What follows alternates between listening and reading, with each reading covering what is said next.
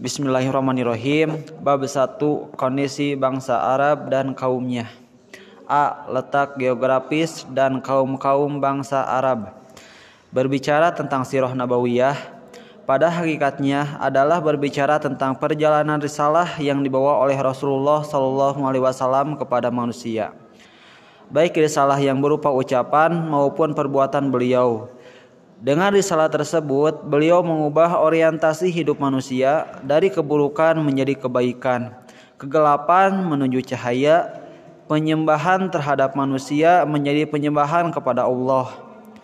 Gambaran yang sangat dalam dan luas ini tidak mungkin dapat disajikan secara sempurna kecuali dengan upaya membandingkan antara kondisi yang ada sebelum datangnya risalah ini dengan kondisi yang lahir setelah risalah ini terwujud. Oleh karena itu, diperlukan pembahasan singkat mengenai bangsa Arab dan perkembangannya sebelum datangnya Islam. Seperti kekuasaan dan pemerintahan yang berlaku, peranata sosial, kabilah, dan suku serta adat dan kebiasaannya.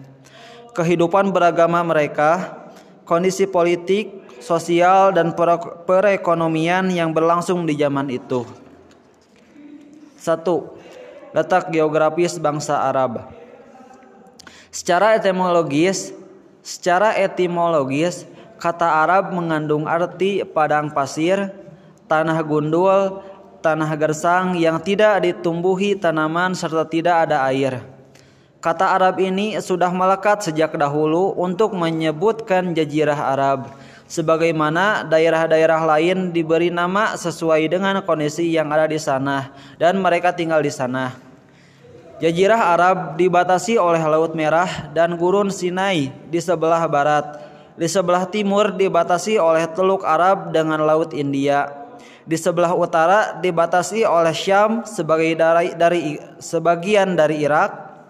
Dalam penentuan batas negeri Arab ini mungkin saja ada perbedaan luasnya berkisar antara se, seri, se, seri, sejuta mili, mili kali 1300 mil.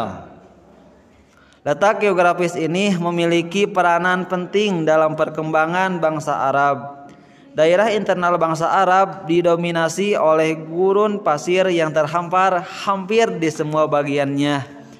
Kondisi ini menjadikannya aman dan terhindar dari penjajahan bangsa asing yang ingin mencam, yang ingin mencaplok dan menguasai bangsa Arab sehingga sejak dahulu kita mengenal penduduk jazirah Arab adalah orang-orang yang bebas dari orang-orang yang bebas dan merdeka.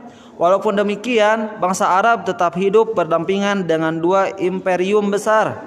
Meskipun dua imperium besar itu tidak ada yang menandingi, tetapi mereka tidak dapat memasuki jazirah Arab karena kondisi internal yang terpenuhi padang pasir yang seolah menjadi benteng yang kokoh dan tidak dapat ditembus.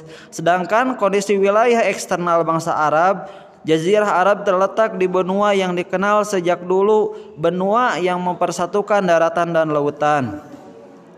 Sebelah barat lautnya merupakan pintu masuk ke, ke benua Afrika dan sebelah timur lautnya merupakan jalan ke benua Eropa.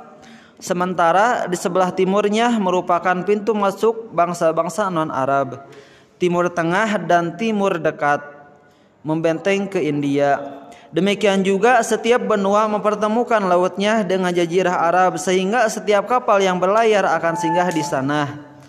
Karena letak geografi yang seperti ini, sebelah utara dan selatan Jazirah Arab menjadi tempat berlabuh berbagai bangsa sehingga di sana menjadi pusat perdagangan peradaban, agama dan seni.